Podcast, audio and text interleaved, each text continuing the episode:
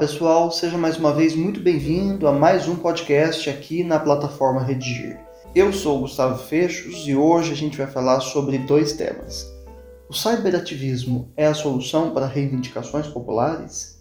E o segundo tema é o seguinte: implicações do ativismo digital no Brasil.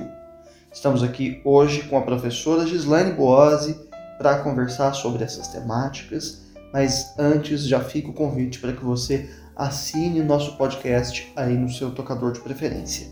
No primeiro bloco, a gente fala sobre o tema, sobre argumentos possíveis, tese e repertório sociocultural. No segundo bloco, a gente aprofunda a discussão e no terceiro e último bloco, a gente fala sobre proposta de intervenção social. Então, vamos lá. Professora Gislaine, como que você pode nos indicar a apresentação deste tema, tanto de um quanto de outro. Olá, Gustavo. Olá, alunos da plataforma Redigir. É um grande prazer estar aqui novamente com vocês. Gustavo, aos primeiros sinais de insatisfação, o povo, eh, em especial a juventude, vai às ruas. Eh, protestos, manifestações, quebra-quebra, sempre foram o pano de fundo de reivindicações populares. A diferença entre os movimentos de ontem e os de hoje é que, veja bem, antes eram organizados em uh, ambiente acadêmico, uh, em mesas de bar, por que não? Agora, revoluções grandes e pequenas são arquitetadas virtualmente. Desse modo, o ativismo não é, de fato, algo novo. Novo é o canal, o cyberespaço. Muito bem, professora. Agora, com relação aos argumentos que podem ser mobilizados para esses temas, quais você nos indicaria? Vamos trazer à tona a voz das ruas como termômetro para campanhas eleitorais. Uh, o fato de o ativismo de sofá já estar completamente fora da realidade. É, até porque o cyberativismo está culturalmente estabelecido.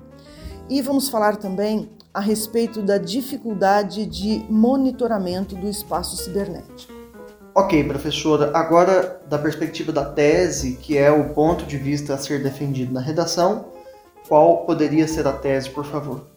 Se, num primeiro instante, a internet encurtou caminhos, fomentou diálogos e favoreceu negócios, hoje, graças a seu alcance e velocidade, sem dúvida, é também uma eficiente ferramenta em favor de reivindicações populares, conforme nos permite a liberdade de expressão. Finalmente, professora, quanto ao repertório sociocultural que poderia ser mobilizado para esses temas, diz aí, o que, você acha que poderia ficar bom? Hum, o gigante acordou, Gustavo. Muito embora ainda existam pessoas que acreditem é, que nos idos 2013, o gigante, quer dizer, a multidão de brasileiros tenha acordado irritada por conta de 20 centavos a mais na tarifa do transporte coletivo, a verdade é que houve, aquela época, um grito de basta à corrupção e ao descaso do poder público com a saúde, com a educação. A história recente é, nos vai dizer que a interconectividade vou parodiar, acordou uma multidão, acordou milhões de brasileiros que foram às ruas reivindicar seus direitos. Muito bem, professora, passemos então agora ao segundo bloco, no qual a gente terá a oportunidade de desenvolver essas reflexões.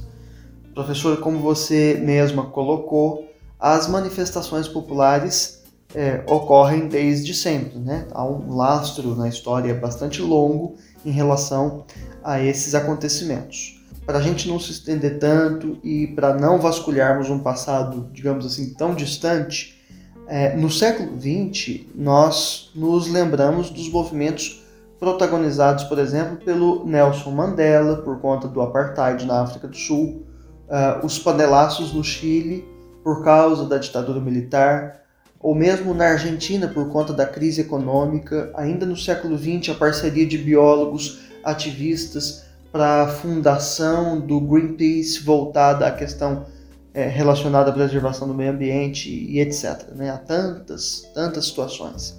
olhando para o nosso próprio contexto, o movimento das diretas já também houve, né? É, em 83 e 85, com a mobilização de milhões de pessoas em comícios e passeatas, né?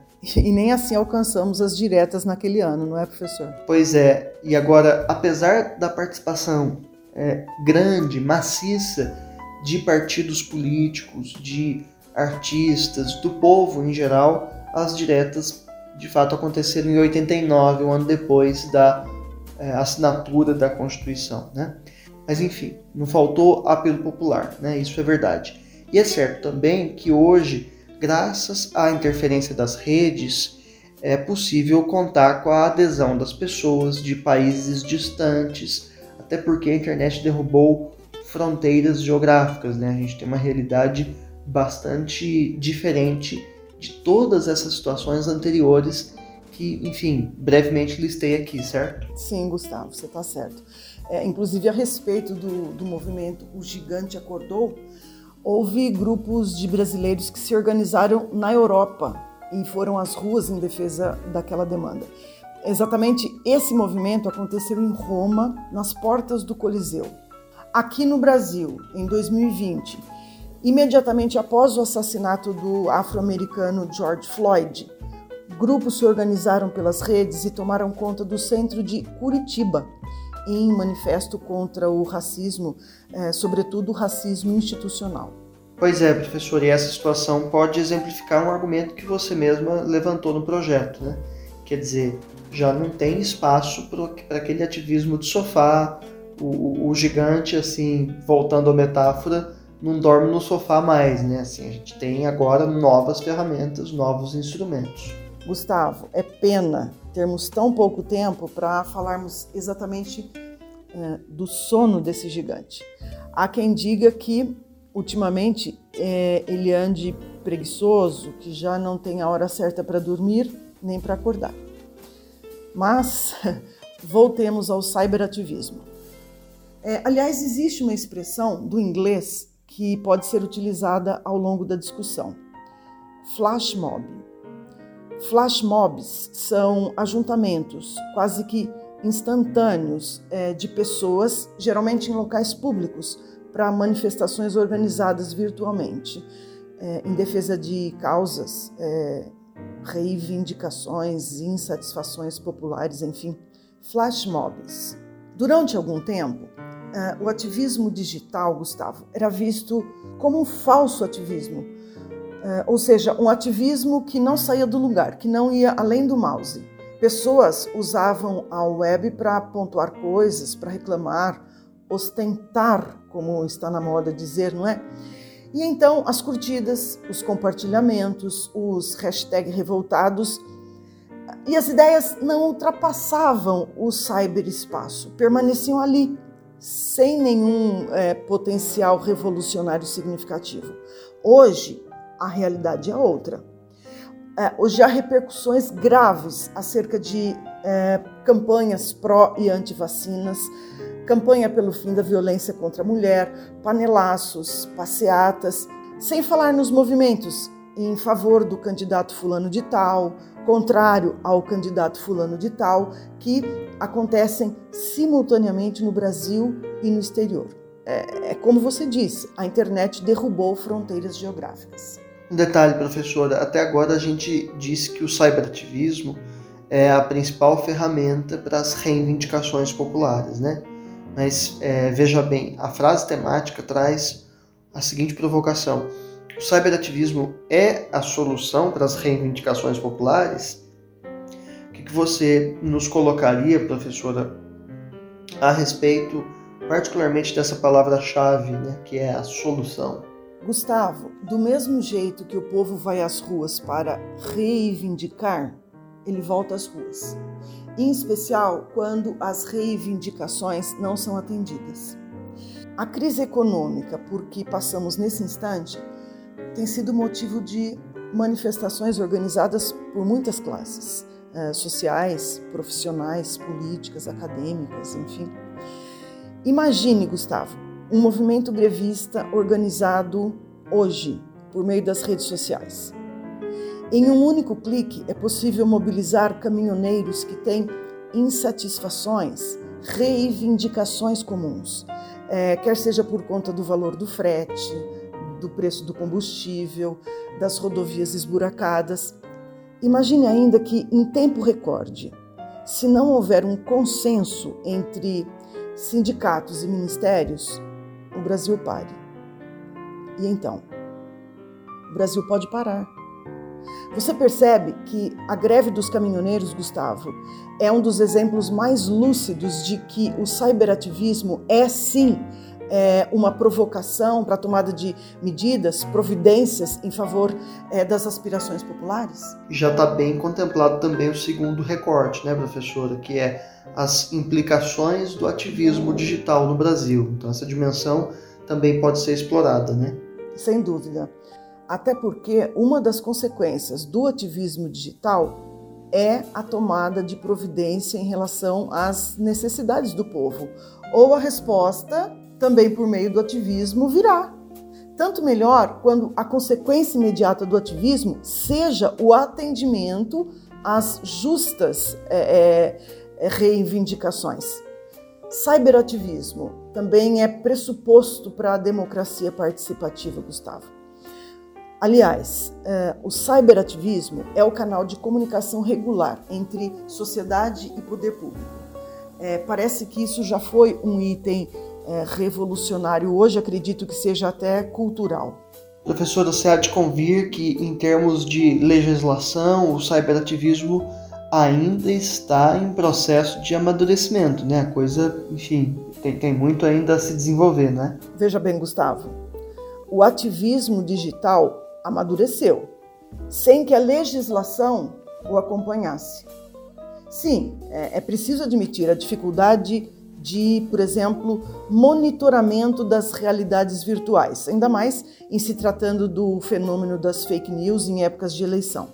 Mas eu faço aqui um contraponto, Gustavo. Olha só, a ABIN, Agência Brasileira de Inteligência, é o serviço de é, inteligência civil do Brasil que é, tem a finalidade de investigar ameaças reais, ameaças potenciais e defender o Estado, além de identificar oportunidades de interesse social. Pois bem, a ABIN foi criada por lei em 1999, ainda durante o governo FHC. Muito embora a atividade de inteligência exista no Brasil desde 1927. Perceba, Gustavo, que a atividade de inteligência está também emancipada. É lamentável ter de constatar que, por vezes, falta vontade política para o controle e o monitoramento do espaço virtual e não necessariamente ferramenta, inteligência. Você entende? Você tem razão, professora. E de outro lado, a solução para o estômago, para a opressão, para as mazelas sociais, tem a pressa que os legisladores, infelizmente, não têm, né? E tem razão o Geraldo Vandré, né, naquela citação de, uma, de um trecho de música dele que diz que quem sabe faz a hora não espera acontecer. Acho que isso aí tem, tem tudo a ver com essa urgência. Verdade, Gustavo. Olha, para finalizarmos esse bloco, eu queria ainda dizer que o cyberativismo é, deve nos valer como um instrumento de protesto e não como é, ferramenta de modismo é, nem de anarquia. A liberdade de expressão, que nos autoriza as manifestações populares dentro ou fora do espaço web, deve ser exercida com cautela. Que ninguém perca o juízo em nome de uma liberdade que, de fato, sabemos, não é ilimitada. Muito bem, professora, passamos então ao terceiro e último bloco, no qual a gente falará sobre propostas de intervenção social.